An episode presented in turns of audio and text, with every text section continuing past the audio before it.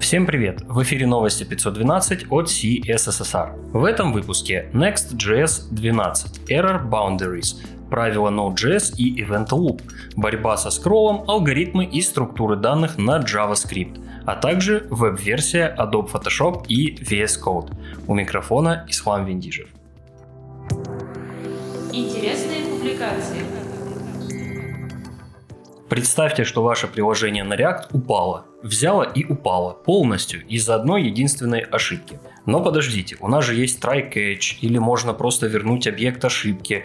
Это все, к сожалению, не работает. Поэтому в React 16 появились error boundaries или предохранители. Они отлавливают ошибки в разных местах, методах жизненного цикла, деревьях компонентов, логируют их и выводят запасной UI, не давая упасть всему приложению.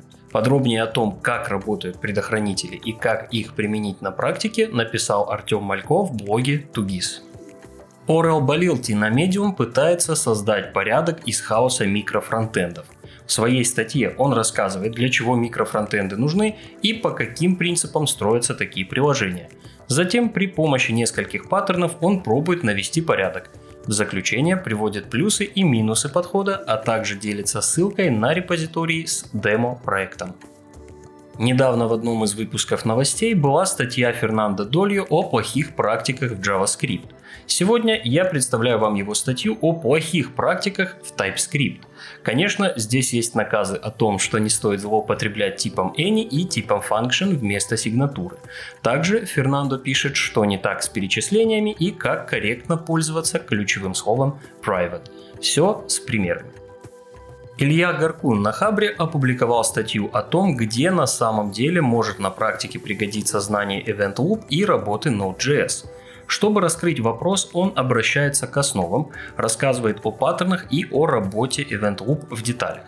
В конце статьи он подводит краткий итог. Есть и небольшое демо-приложение. Отличная статья, чтобы разобраться в работе Event Loop в Node.js. Следующий материал более практический. Алекс Деверо написал статью о реализации зоны для загрузки файла с перетаскиванием. Для реализации Алекс использует Create React App и шаблон TypeScript. Он поэтапно реализует компонент, стараясь использовать как можно меньше зависимостей. Хорошая возможность попрактиковаться в работе с событиями перетаскивания. Как давно вы работали с OAuth 2? Работали вообще? OAuth – это протокол авторизации. Если совсем просто, кнопки «Продолжить с Google», «Войти через Facebook» работают как раз с этим протоколом. Диогу Сауза написал статью, в которой рассказывает, как работать с протоколом OAuth 2 на примере простейшего приложения. Если вы ни разу не имели дел с OAuth, это неплохой повод с ним познакомиться.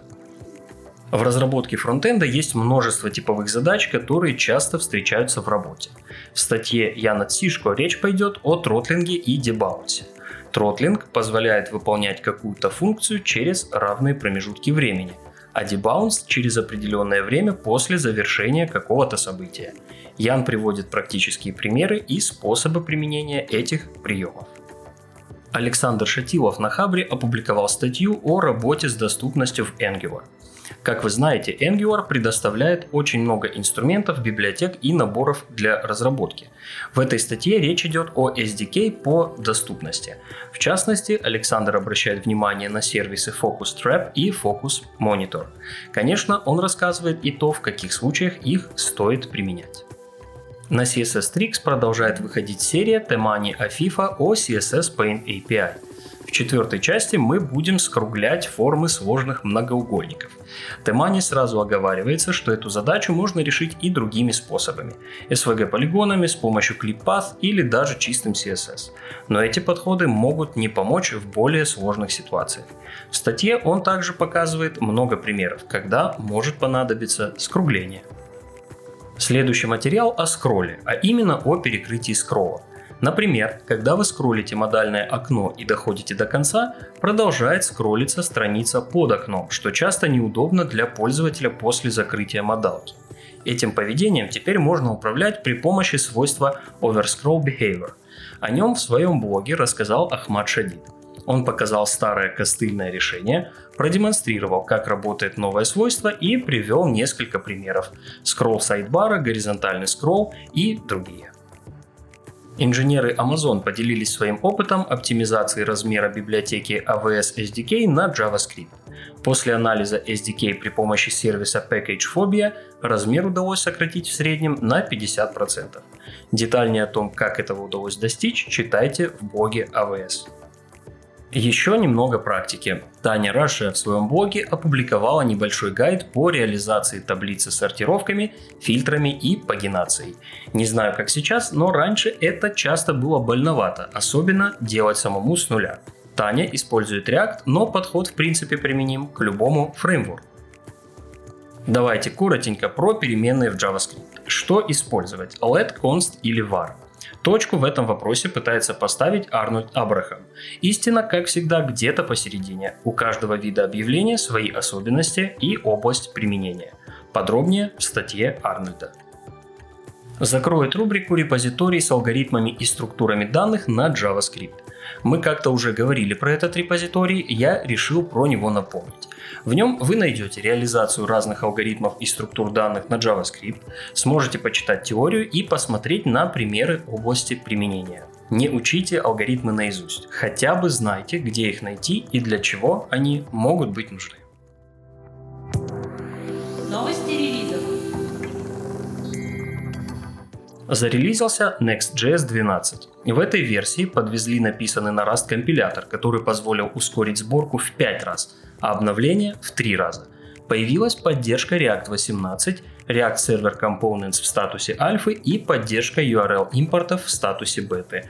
Кроме того, Next.js теперь поддерживает ES-модули и AVIF изображения. Интересно выглядит релиз Gatsby 4. Теперь Gatsby поддерживает серверный рендеринг или SSR – умеет параллельно обрабатывать запросы и обладает улучшенной инфраструктурой деплоев. Это не все. Команда Gatsby также начала реализовывать поддержку React 18 и обновила API для взаимодействия с системами управления контентом. Вышла версия Node.js 16.13.0.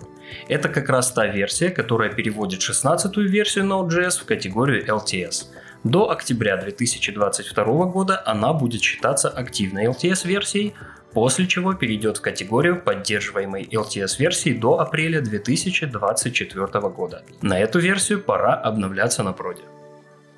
Также отмечу два грядущих мажорных релиза фреймворков. Появился первый релиз кандидат Angular 13 и первая бета-версия фреймворка Django 4.0. Подробнее я расскажу о них в следующих выпусках другим новостям. Сегодня в рубрике других новостей. Один маленький шаг для двух всем хорошо известных продуктов и большой шаг для всех, кто занимается вебом. Появились веб-версии Adobe Photoshop и Adobe Illustrator. В блоге WebDev Томас Натестат и Набиль Альшама рассказали о том, как это удалось. Веб-версия Photoshop – отличный пример использования современных технологий. Код скомпилировали из EM-скрипта в WebAssembly. Используется многопоточность, SIMD, обработка исключений. Также приложение поддерживает цветовое пространство P3. Интерфейс построен на веб-компонентах и немного на React. В общем, если вы похоронили продукты Adobe, то, возможно, их светлое будущее в вебе еще впереди. Отмечу, что пока Photoshop работает только в Chrome 95 и Edge 95 и старше, а Illustrator для веба станет доступен позже. Еще один продукт, который выбился в люди, в смысле в онлайн, это редактор VS Code. По адресу vscode.dev вы найдете легковесную версию редактора, которая может работать с вашими локальными файлами. Никакой установки, только онлайн. Также онлайн-версия поддерживает синхронизацию настроек и их вполне можно подтянуть из вашего локального редактора. Помимо этого, можно будет пользоваться и своими любимыми плагинами. Это неплохие новости, но интереснее перспектива. Онлайн-версия означает, что мы сможем увидеть полноценную онлайн IDE и глубокую интеграцию со всевозможными сервисами и экосистемами. Интересно, что из этого получится, а больше подробностей вы найдете в блоге VS. Все ссылки на инфоповоды и сопутствующие публикации вы найдете в описании выпуска. С вами был Ислам Виндишев. До встречи в следующем выпуске.